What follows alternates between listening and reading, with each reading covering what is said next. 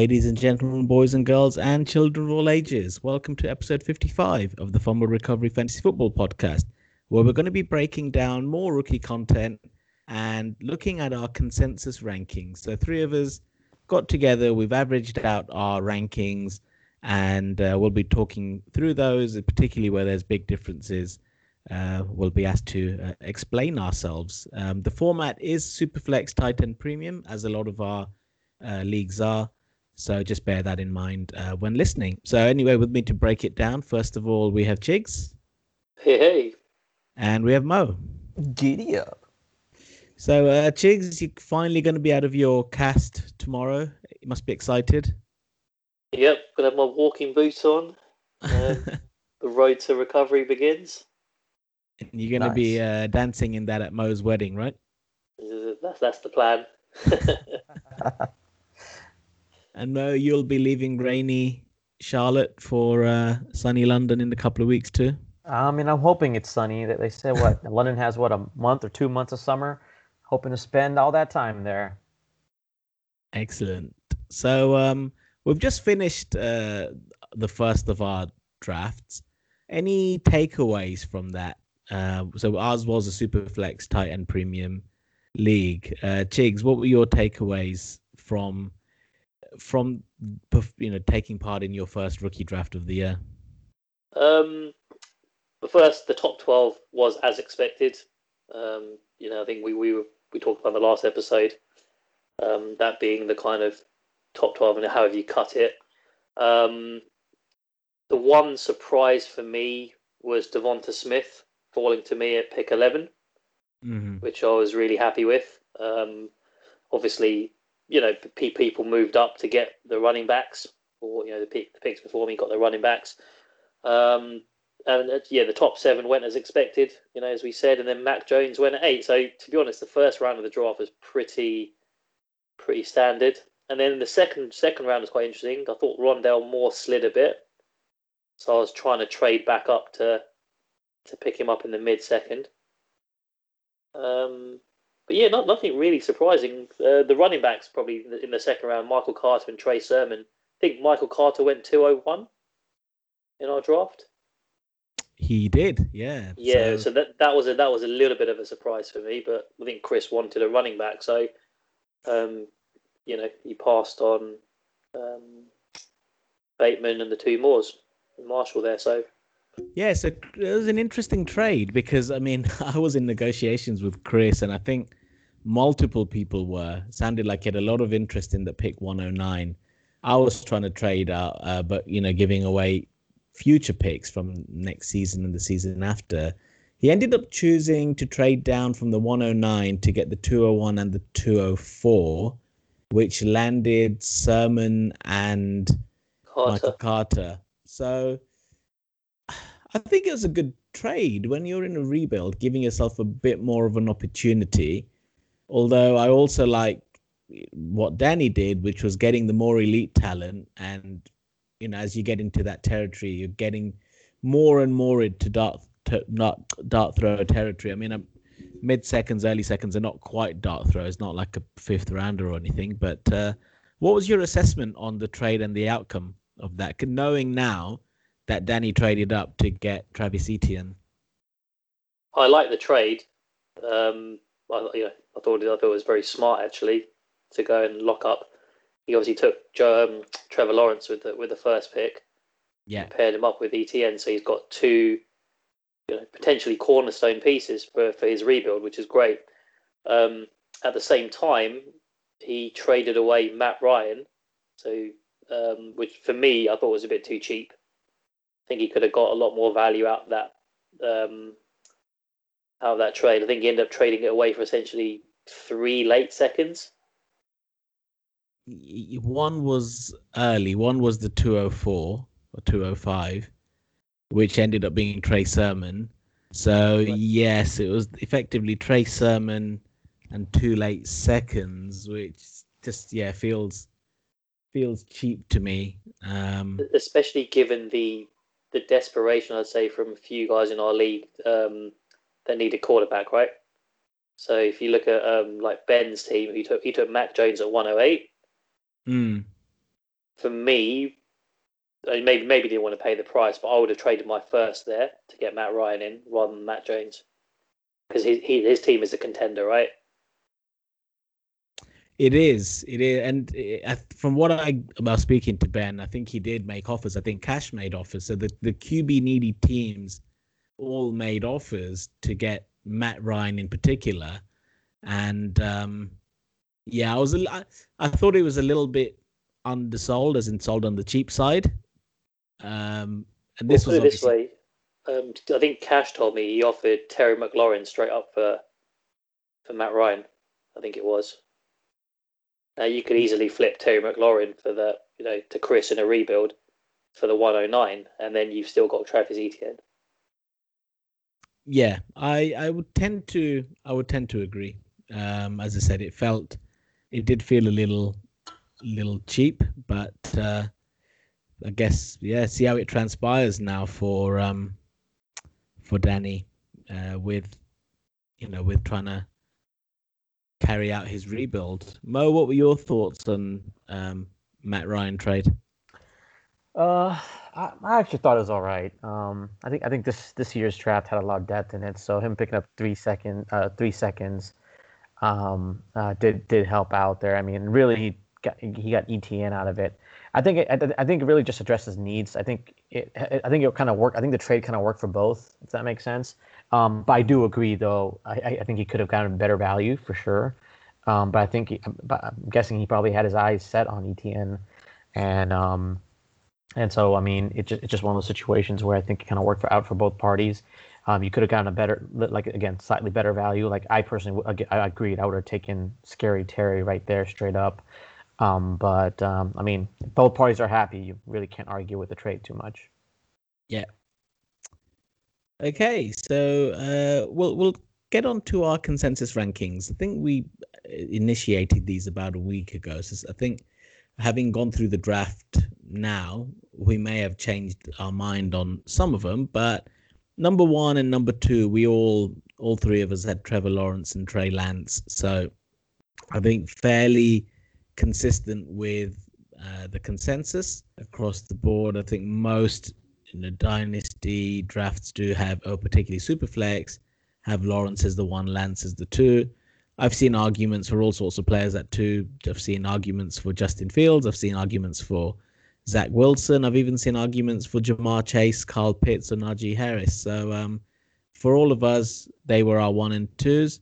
Consensus number three was Zach Wilson. Um, this was actually on the basis of uh, averages. So Mo, you had him as your number three, Chigs and I as as uh, number four. He ended up going at the 107 in our draft, right? So in in terms of our rankings, he slid. But then again, the teams that were between pick three and seven weren't all QB needy, and then one guy had the four and the six, uh, so he ended up taking um, ended up taking uh, oh, uh, it was Justin Fields. So Justin Fields went at the four, and then uh, Najee at the six, wasn't it? So uh, yeah, exactly. And Ja'Marr Chase with five, yeah. Ja'Marr Chase at uh, five. So uh, Mo, you've got Wilson at three. Do you still hold firm in that, or have you changed your mind since? Chigs and I have him at four. Um, I, I think I'm gonna, I'm still gonna hold strong there, just because we know he's starting right off the bat. Um, yeah that's and again super flex. I mean, again, you know, I, I, I agree with you where you know I think Kyle Pitts is taken in the third in our league, but that was more for need and stuff. But just being super flex, I was stuck with Zach Wilson. Um, again, start, he's starting right off the bat, and I think Justin Fields may have, uh, from what I could tell, he's not very quick on reading the know, reading defenses and going through his progressions uh, when he's looking for an open man. He's not as fast essentially, and I think it's going to kind of I think he's, he's going to be a slower development prospect uh, prospect in, in the NFL just because I mean the NFL is so much faster. So I'm, I'm going to keep Zach Wilson. I'm going to hold him steady there at uh, number three still. Okay, and in terms of uh, Chigs, you had Fields at three. Do you still have Fields ahead of Wilson?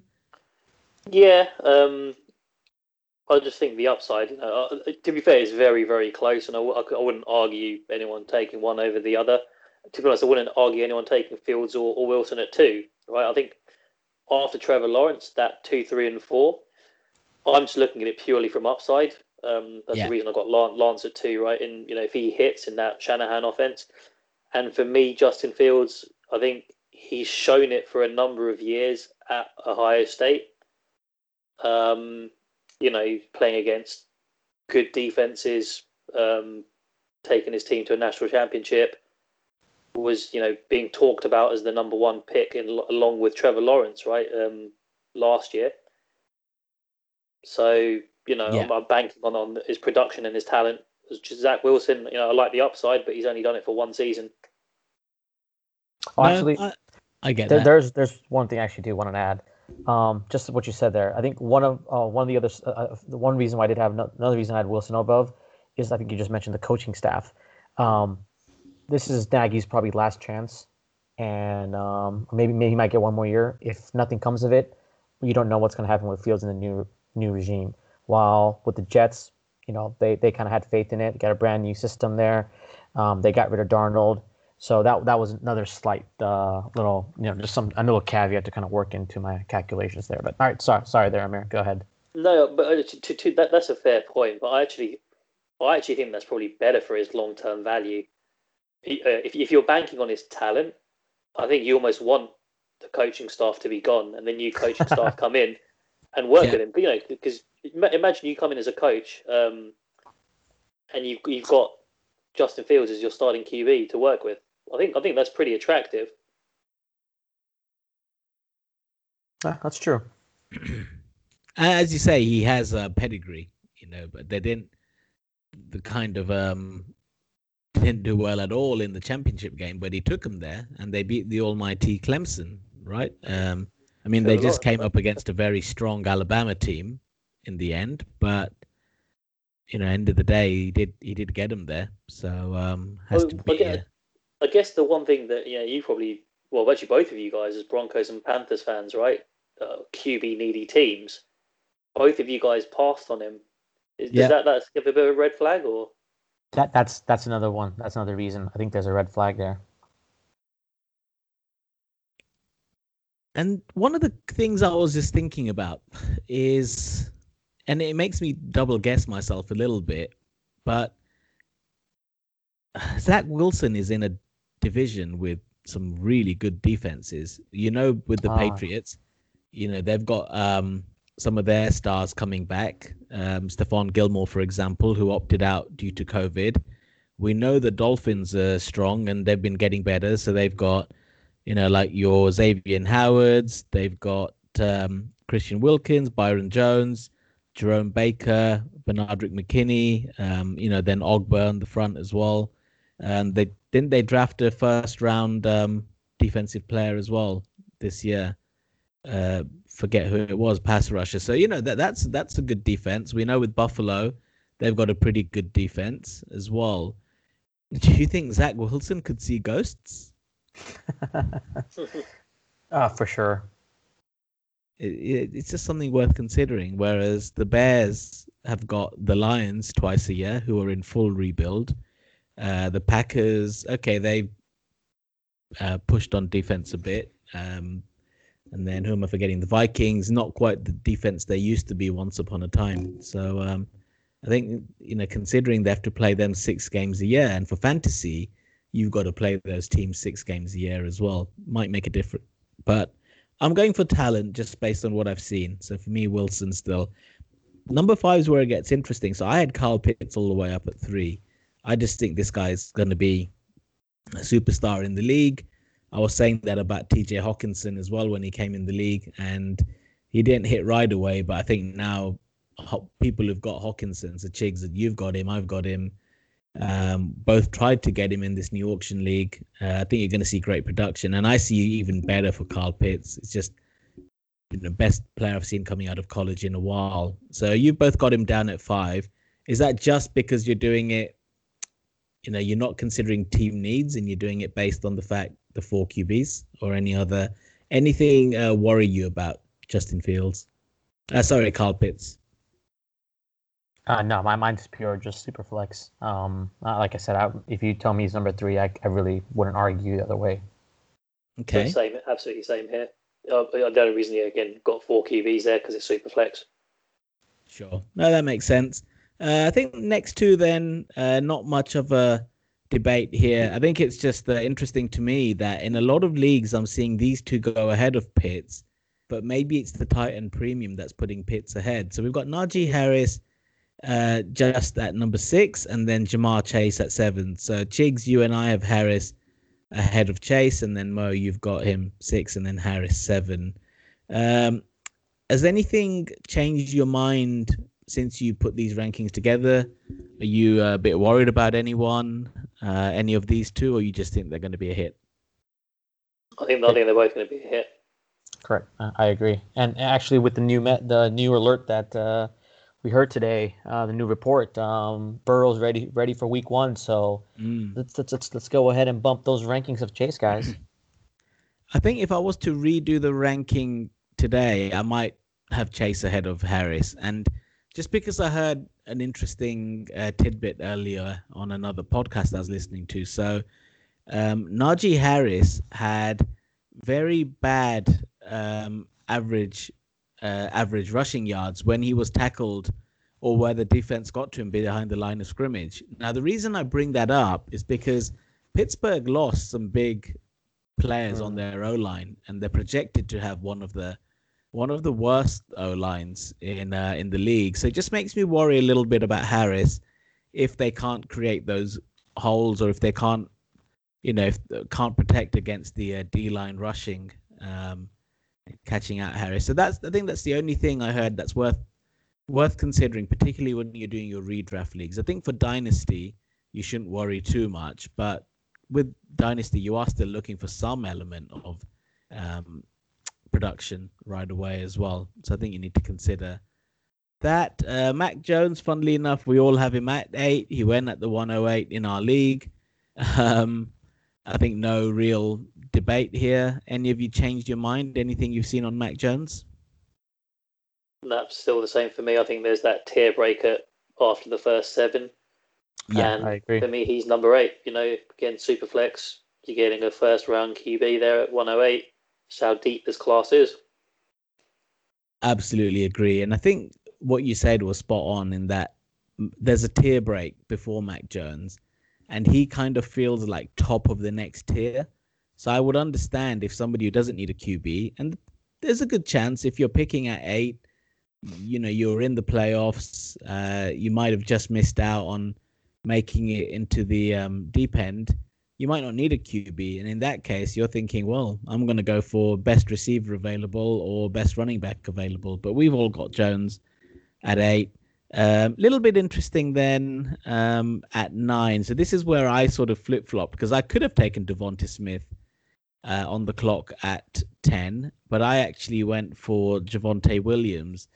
And I think thinking about it now, I might just make that move. I might just put Williams slightly ahead of Devonta Smith, but I'm a big fan of the Slim Reaper. We've seen how infrequently a receiver wins the Heisman Trophy. So, um, are you holding firm on um, on your ranking, Chigs, of nine, or would you drop him down behind one of the running backs? Um, again, it's all it's all much of a muchness, really. I think that one's more down to team need.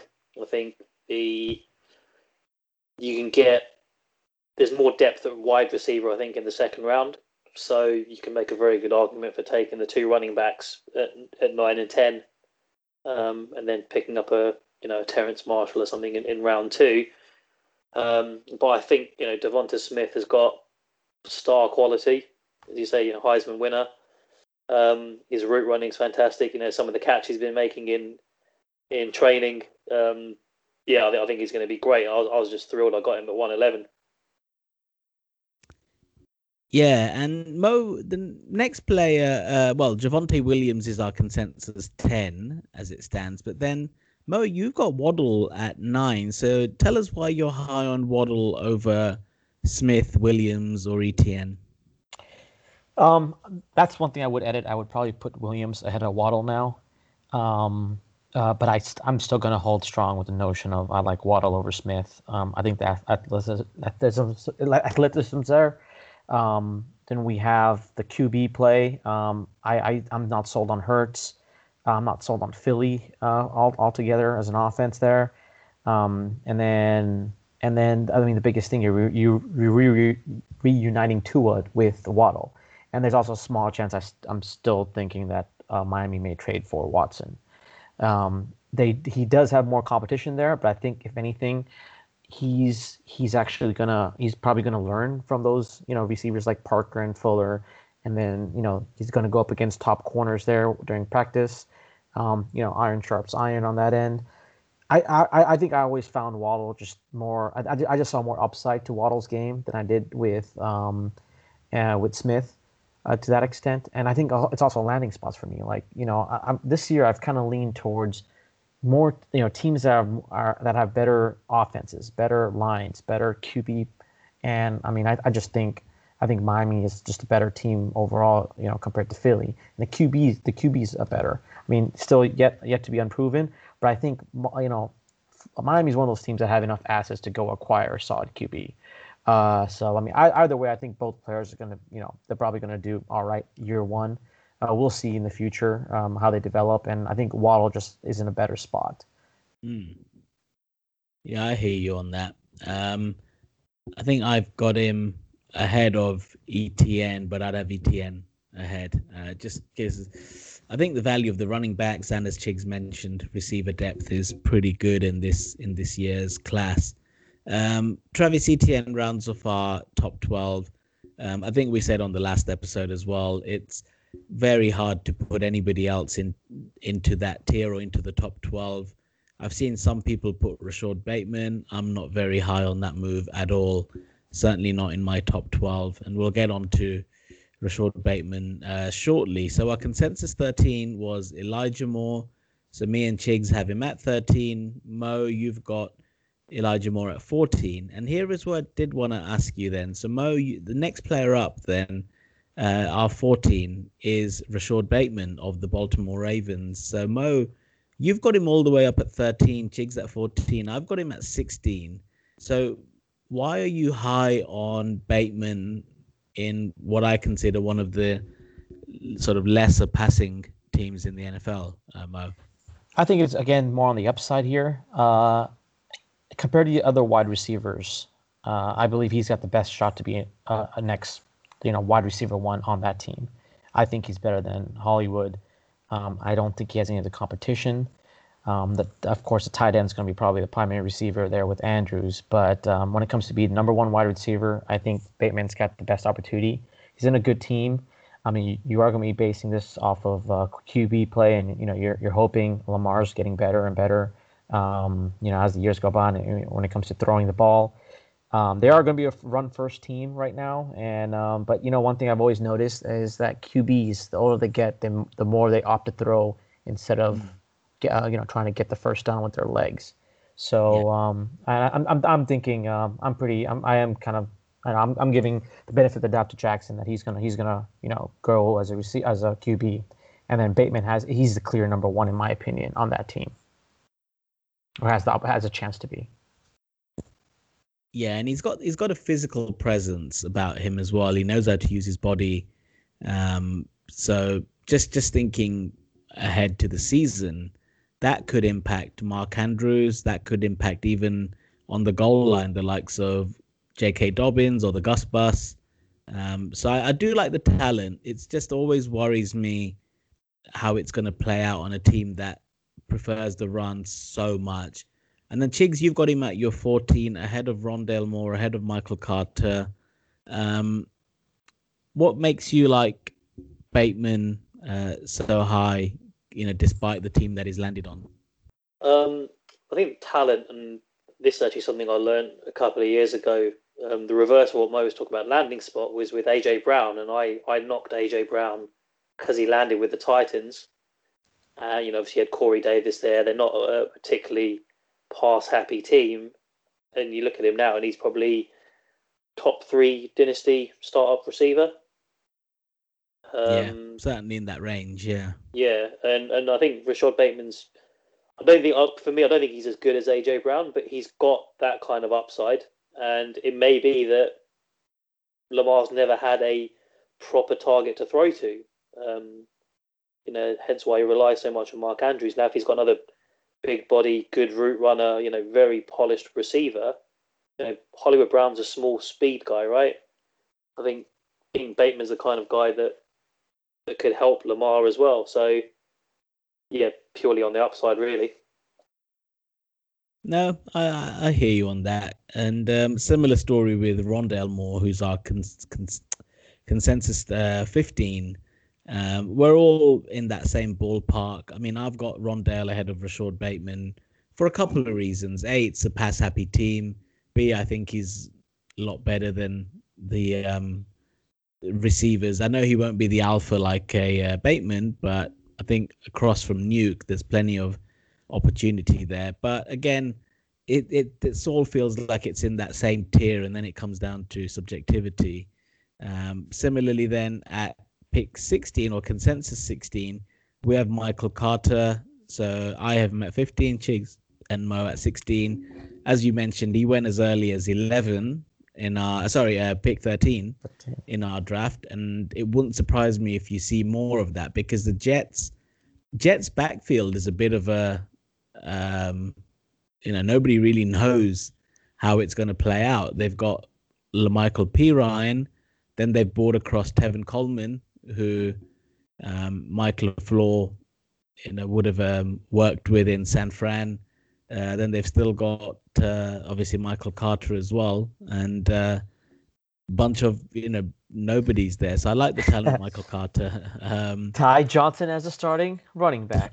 Ty Johnson, yeah, waiver wire wonder, right, for a couple of weeks last year or the week a year before.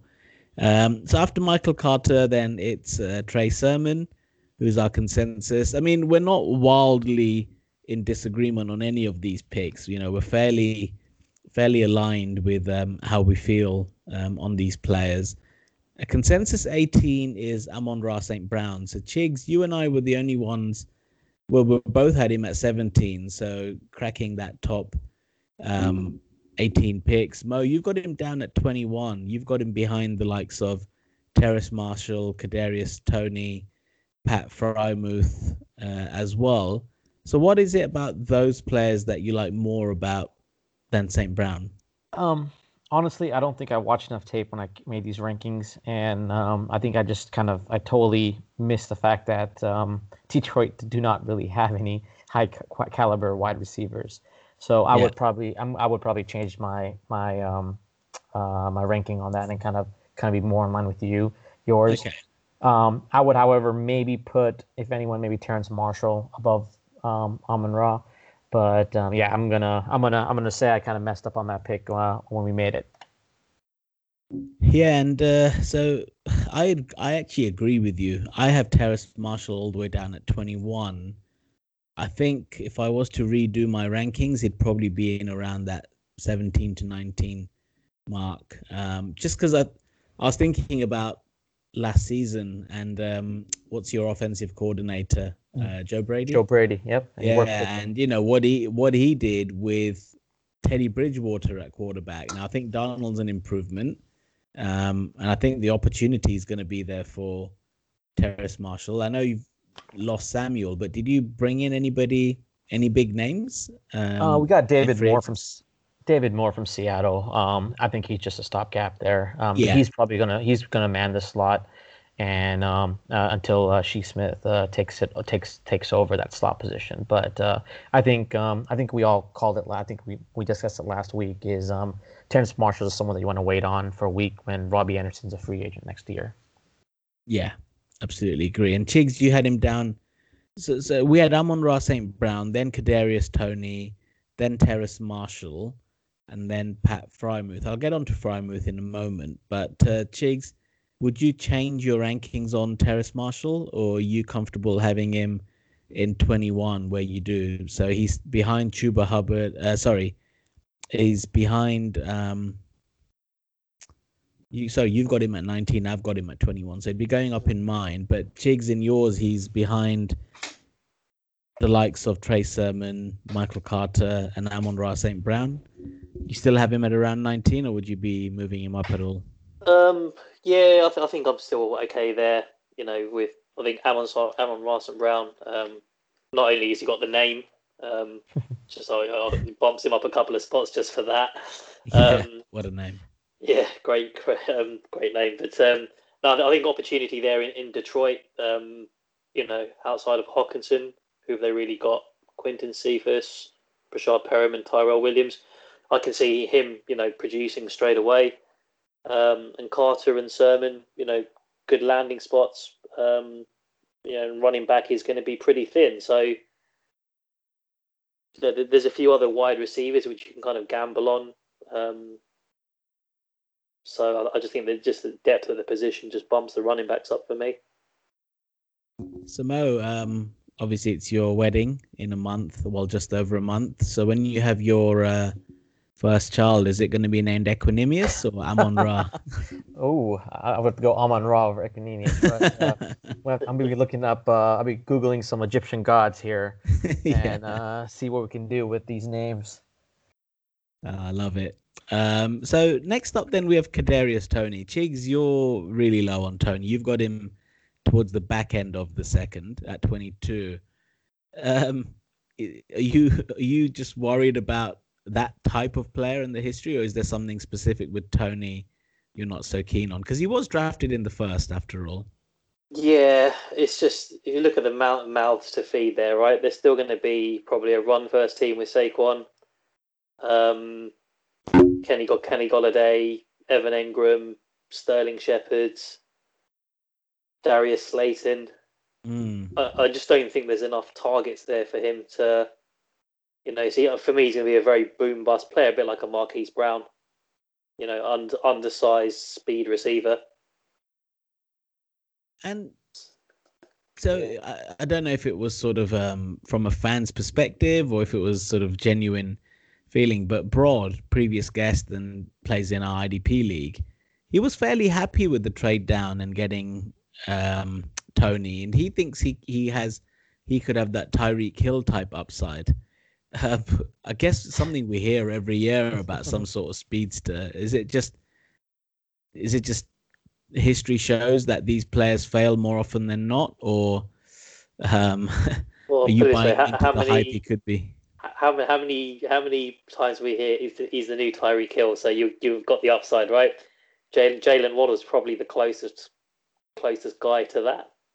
Yeah. Um, you know, I, yeah, I just, I think history shows, you know, there's there's more um, non Tyreek Hills than there are Tyreek Hills, and I just don't. And I'll bear in mind he hasn't got Patrick Mahomes thrown into him either.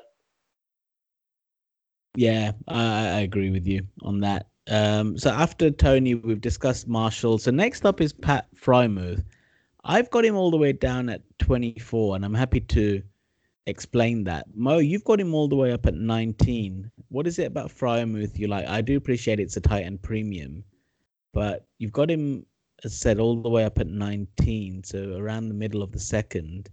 What is it you like about Freiermuth to have him up there ahead of you know the likes of Amari Rodgers and Amon Ra St. Brown in your previous rankings, Terrace Marshall, for example? I think it's just again the scarcity of uh, that position plus being tight end premium. I mean, any other you know any other time he would probably be the first tight end off the board. Um, mm. If you didn't have you know the likes of uh, um, uh, Pitts coming out this year, he's he's he's actually a very athletic tight end. I mean, he's actually he's actually really good if you watch some film on him there. You know, he played really well there at Penn State. Um, never you know didn't always have the best QB. Uh, but um, yeah, I mean, I, I, I mean, I, I, I think just just being in a tight end premium league, I think you have to value some of these tight ends uh, ahead of um, some of these, you know, dart throw wide receivers, and because of that, I'm putting them up there. Um, I do, I, you do run a little risk with Pittsburgh just because you probably only have one more year of Ben. Um, however, you're going to have like you know all these tight end. I mean, right now that's a crowded room. Um, you're not going to expect anything from him in year one. Um, but I, I could see him starting next year. Uh, the only question is, yeah, you know, even if you have a new QB come into play, uh, I mean, who, you know, what, what, uh, who, who, I mean, who's a QB, a rookie QB's best friend? It's a tight end, someone to dump it off to. So um, I, I, think, uh, I, I, think um, even with the QB play, probably, um, you know, go, you know, being, you know, being downgraded next year, uh, either way, and I mean, I think he's going to be the clear cut number one tight end um, on that team. So you think they're going to move, and th- and I'll explain why I've got him as low as 24 because I thought of all the teams that are stacked at receiver with Pittsburgh, um, you've got Juju Smith Schuster. Okay, he's on a one year deal only. You got Chase Claypool. You've got James Washington. And I think he's gone next year. Him, him, and him. I'm, I'm counting him and um, him and Juju gone next year. Okay, so this really is a sort of um, following year player you're looking at because they've also got Eric Ebron. I think I made the mistake of saying Jared Cook last week, but it's uh, Eric Ebron. You know, he's not not especially old. Um, so you think he'll be gone as well? Correct. Uh, cap Okay. again. Cap, cap. I think I'm not. He may even be only a two-year contract. Uh, if it's three, I think he'd be a cap-saving move. Um, I don't. Yeah, I, I don't. I think right now definitely it's a crowded room. I, you don't. But that's. I think that's a positive for a tight end. I mean, we rarely see. I, I you know, you rare, you never see a tight end produce in the year one. Um, and I mean, we've always said it's a three-year outlook for any tight end that we draft, and um, I mean that's that's probably the average. And I think with this guy, I think you're going to see a significant bump year two. Yeah, and I think that that's where you've kind of got to hold firm as a dynasty player. Um, so I was having a conversation with uh, someone recently, uh, and they were saying uh, about how I would always say that Hockenson was untradeable, even when he hardly produced in year one. But I always, I always made the assessment, said no. For me, Hockenson is untradeable, and I think if you are confident in the talent of a tight end, you've got to wait at least one year, but most likely wait out two years. Otherwise, the danger is you get somebody like a Pat Freiermuth, and in the absolute worst case, you end up putting them onto waivers, or you end up trading them for like a fourth, thinking, oh, he's done nothing, he hardly gets any game time. So, um, very important piece of advice there. And I think the same applies, I would say, to players like Adam Trautman from last year Yep, if you exactly. believe in the talent, do not stick them on the waivers. Do not trade them away for pennies on the dollars because you've got to wait it out. It's a position that takes a while to develop. And yeah, it was. Um, I kind of forgot that, but I said someone, uh, Kush, you know, one of our previous guests, uh, was the one who reminded me, saying, "I remember you saying that Hockenson's untradeable for you." And um, yeah, you've got to hold firm on those tight end valuations. So next up we have Amari Rodgers. Uh, Chigs, you're the highest on him at 21. With all the uh, rumors circulating about the other A Rodgers, would you be dropping him down? Are you still holding in your assessment? Um, yeah, I, I like I like the player. I like the talent. Um, you know, I'm so I'm hoping that Roger stays, but you know, I still think he'll have a role regardless. But yeah, it will probably knock him, um, knock him a bit. But you know, is is there anyone behind him that I can see really making a case to to jump above him? Probably not. Yep. So after him, we've got Dyami Brown and Chuba Hubbard. Would you take any of those ahead of Amari Rodgers? So for me, no. You know, Chuba Yeah. Hubbard's stuck behind McCaffrey, so you know you're hoping he rediscovers the form of two years ago, or you know, or yeah, you need- McCaffrey to go down anyway for that to happen. Yeah. Um, Dyami Brown's interesting, um, obviously with Washington. Um, so the upside's there. Um, yeah, so maybe you can make a case for pushing the Army Brown above Amari Rodgers with the uncertainty, but Yeah, and I, I made this uh, call on the last episode uh, that Dyami Brown could end up being top three rookie receiver in year one, uh, just uh, top three, top five, just because I think he's going to be on the field um, quite a bit. Of course, they've got Curtis Samuel as well, but you know he he's a big body guy. I think he'll get a lot of um, red zone targets, uh, particularly where they might be, you know, other opposition teams might be focused on double teaming Logan Thomas and uh, Terry McLaurin. So yeah, I, I can see Dyami Brown producing, having those um, wide receiver two slash three type numbers. It wouldn't surprise me if he delivers something like that. Uh, so we have Dyami Brown, then Chuba Hubbard. I'm the highest on Hubbard. Chigs, you're the lowest. We've kind of discussed this before. I think there's amazing handcuff value uh, in the Carolina team, and um, you know McCaffrey is into what his fifth year. Quite often see what happens in year five on those uh, running backs. I don't wish any any ill will, but I just think the um, potential upside. Uh, but then again, that's my view on a lot of running backs when it comes to dynasty. Um, try and stock your team in the latter rounds with running backs where you can, because you just don't know, like James Robinson, who's going to get an opportunity at some point. So that then leads us into the uh, third round then, and we have our first QB. So we have Kellen Mond at uh, consensus 25. I was the lowest on him. Chigs, you're the highest. Mo, you're somewhere in between. Uh, Chigs, do you still have Kellen Mond as high as you do, or would you have somebody like Davis Mills, or even, you know, dare I say, somebody else ahead of Kellen Mond? Um, yeah, it's probably a little bit closer now. Davis Mills, I think there was a report today about him potentially maybe starting some games towards the end of the season. Um, so they'll see what they've got in him. So, you know, the pathway's there for him if he if he delivers to to grab that um, grab that spot. Um, I think Kellen Mond's got some interesting tools though, um, and I think um, yeah, I, I just I think he's just more suited to today's game. You know, I think he can run, he can pass. He's just, you know, yeah. he's, a, he's a pro, he's a project guy. So, you know, there's the kind of guy I advocate taking at that back end of the second, early third, just because if you hit on that lottery ticket, it's it's super valuable. Yeah, starting starting QBs can be like gold dust. I'd agree. I had Kellen Mondle way down at 29, Davis Mills at 30. Kellen Mond would probably be in that similar range. I don't see him starting ahead of Kirk Cousins, barring absolute disaster. But as you say, with Davis Mills to get a starting QB potentially in a super flex, I'd have to move him up from 30, where I've got him, to probably, um, yeah, late second, 24 25 territory, just as it stands at the moment. Uh, so, sort of in between Mond and Davis Mills, we have Nico Collins. Uh, Mo and Cheek, you're both 27. I'm 25. Mo, what are your thoughts on uh, Nico Collins at the Texans? I'm going to go back to um, that QB play. Uh, I, I, don't know who the QB is going to be. Um, I like the talent there. Uh, he is a little slow for me uh, after watching some tape because uh, I had that 24th pick overall, and I was torn between a lot of players. And I just started watching tape for a couple hours, and um, and uh, yeah, I, I, I did I, I, did see some. I, I, just didn't see that fluidity that you see in wide receivers um, and then and then lack of a QB or a lack of a team. I mean, Houston Texans are going to be a dumpster fire for a while. So mm-hmm. uh, just because of that, I'm just kind of staying away from uh, Texans player.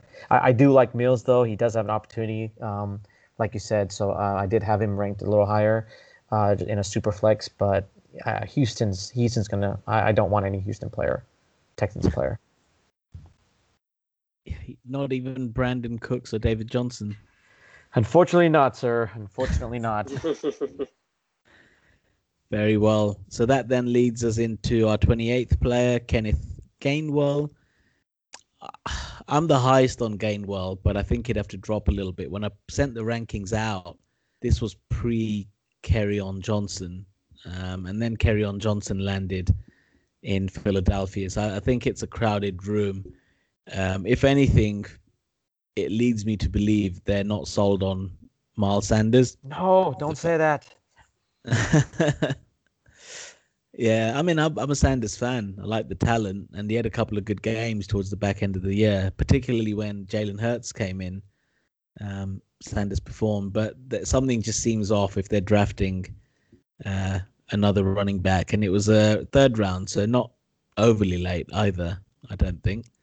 Uh, next one up is Rhamondre Stevenson. I was the highest on him, Mo. You're very low on Stevenson. What is it about Stevenson you don't like? You have him down at 33. It's the landing spot. I don't think I'll ever have a New England Patriot running back on my team while Belichick is on that uh, the coach.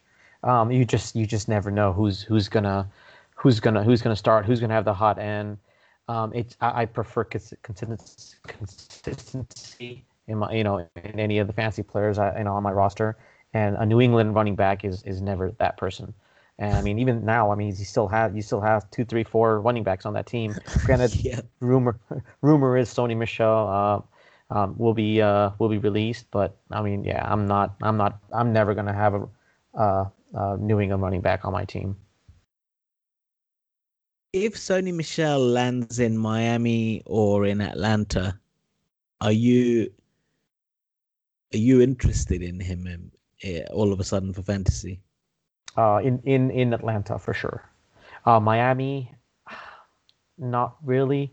He does have that injury concern, um, but Mhm. Atla- in Atlanta, I mean, I think he'll automatically become the clear number one running back.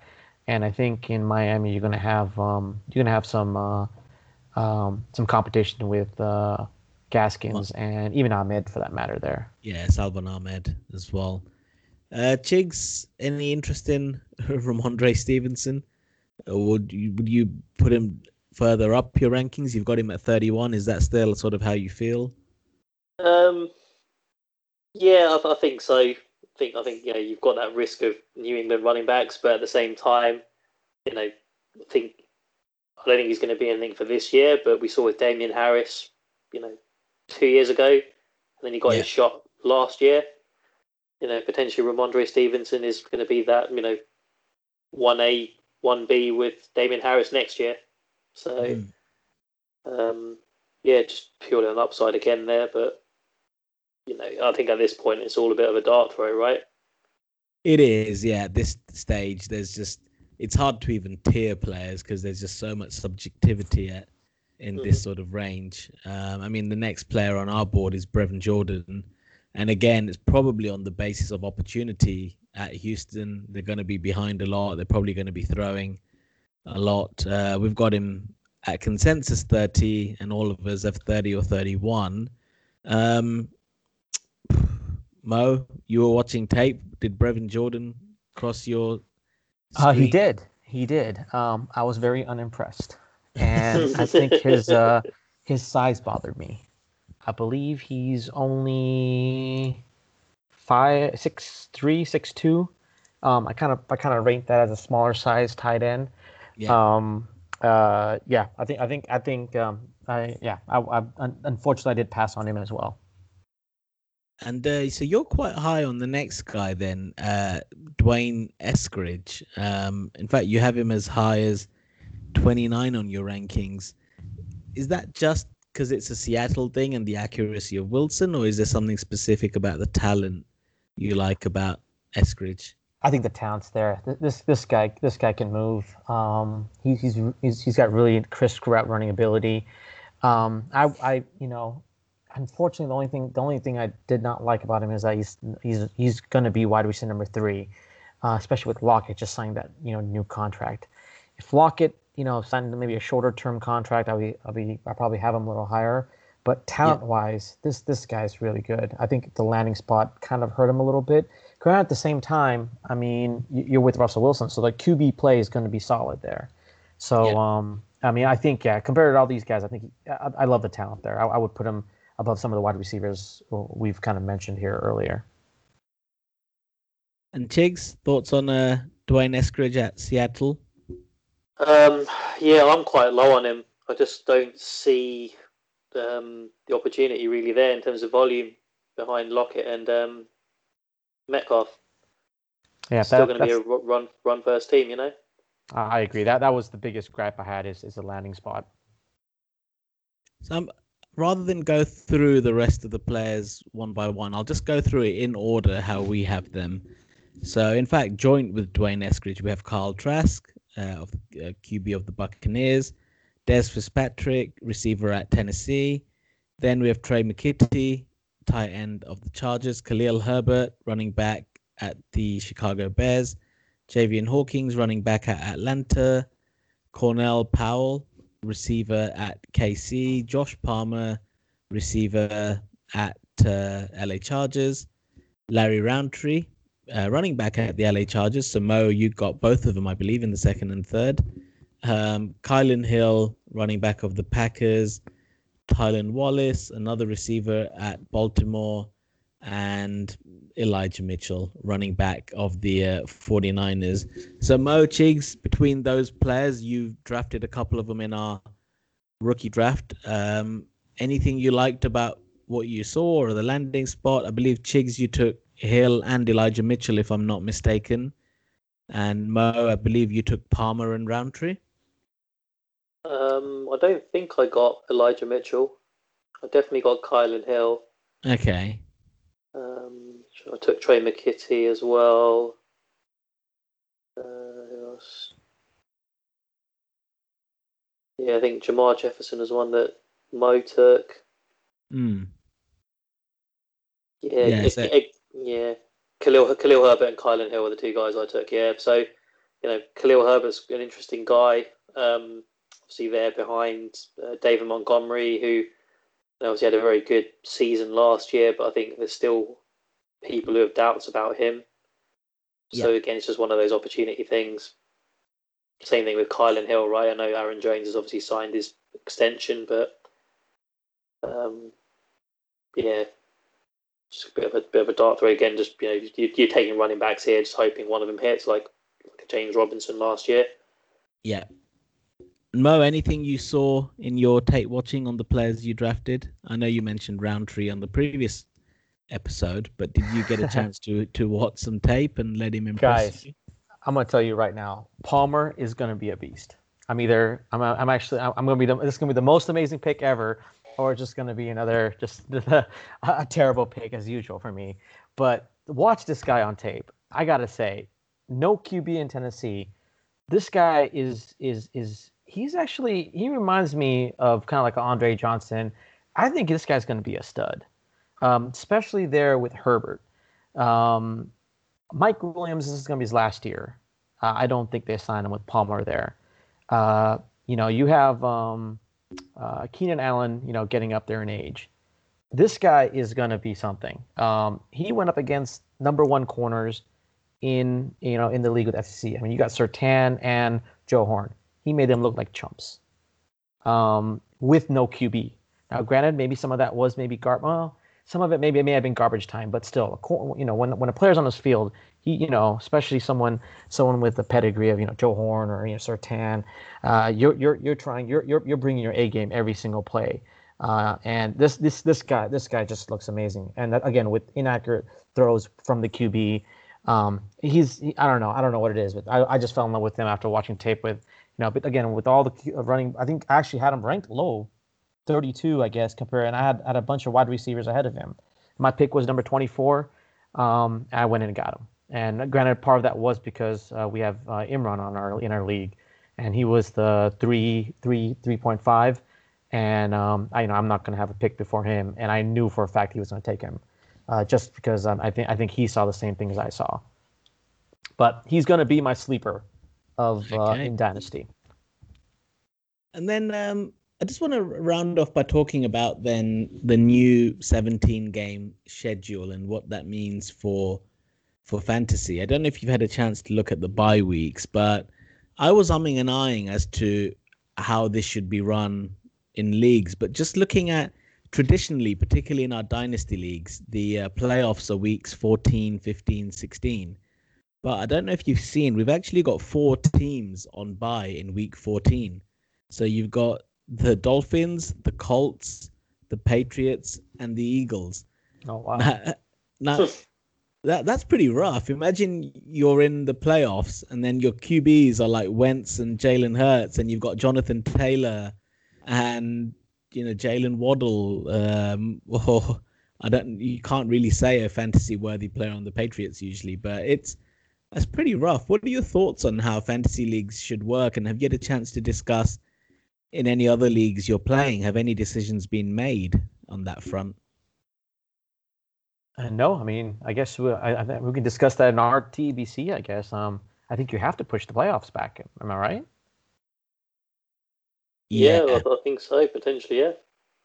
I think if the byes ended in week 13, it's still harsh because if you're in that, you know, you've got to win to get in kind of scenario, it's a bit harsh missing so many players. But Yeah, th- this is it's going to be rough because even week 13, I mean, week 14's got some fantasy relevant players, but look at the teams in week 13 on bye Cleveland, Green Bay, Tennessee, and Carolina.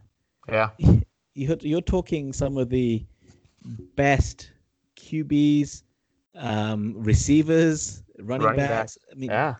uh, you know, Davante Adams, AJ Brown, Aaron Rodgers potentially, Nick Chubb, Kareem Hunt, um, DJ Moore, all on a bye. So I think it's quite rough for fantasy players this year with this new 17 week season. But I agree. I mean, my thinking is not even really putting it to vote, just make a commissioner ruling and having the playoff starting in week 15 because I feel I feel it's a bit could be a bit unfair to have a playoff in week 14. Um, but I'll put it out for discussion. I think I, I at least owe that much to everyone. But my thinking is, I mean, I run three leagues. Chigs, you're in all three. Mo, you're in two of them. My thinking is that playoffs have to start in week 15 at the earliest, given the bye week situation. I agree.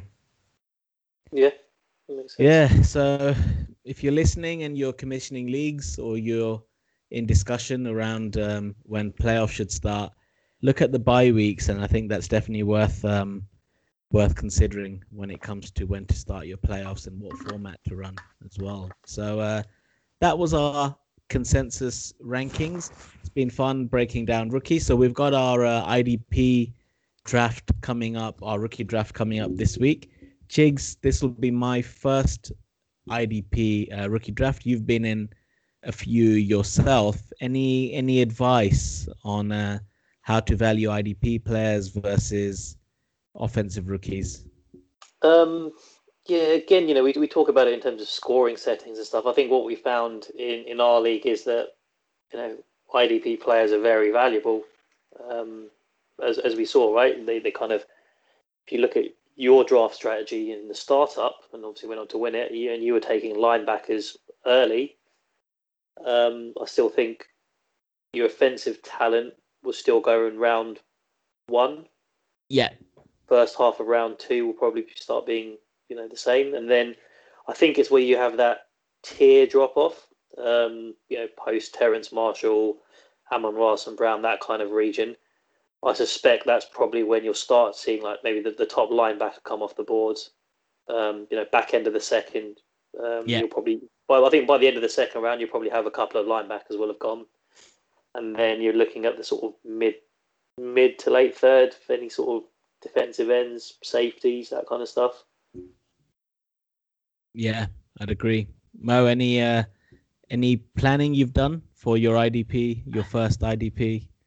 Uh, none at all. I think that's when I kind of had your question, uh, actually, right before the podcast was uh, when do you take the first defensive player? And um, I think anything I read online is usually late in the second, but I'm kind of in agreement with uh, Chigs over here, where once you have that tier break off after Carter and Sermon and uh, Moore, is uh, when you kind of want to start targeting maybe some linebackers. Yep, it's going to Well, be thi- I fun. think- I think I think my, my general theme would be like if, if you if you're not in love with any of the offensive players, take take someone on the defense Mm. because what you'll find is you know you'll be you'll the, the offensive players that you like will have already gone. So then grab a defensive player you like, and then as we said, you know those offensive players is hard to sort of tier right at that when you get to that third round, fourth round of offensive players. It's a little bit much of a muchness. So that's when you start targeting your, you know, the top IDP guys on your board. Very good advice. Something uh, I'm planning to do as I don't have a first, but now I have two two seconds. Hoping to get some linebackers there. But, you uh, plan to use them both for uh, their uh, for linebackers there, Amir? maybe. I Well- might may have to trade up there with my three one maybe. well, you know I'm always open for business. So uh, it's been fun breaking down uh, consensus rankings. Going to be a lot more rookie content and also um, any news that comes out of uh, free agency and all the saga surrounding Deshaun Watson and Aaron Rodgers and all sorts of comings and goings. So it's going to be fun breaking that all down. But for now, that's uh, episode 55. Um, done. So for me, uh, goodbye, Mo Giddy up.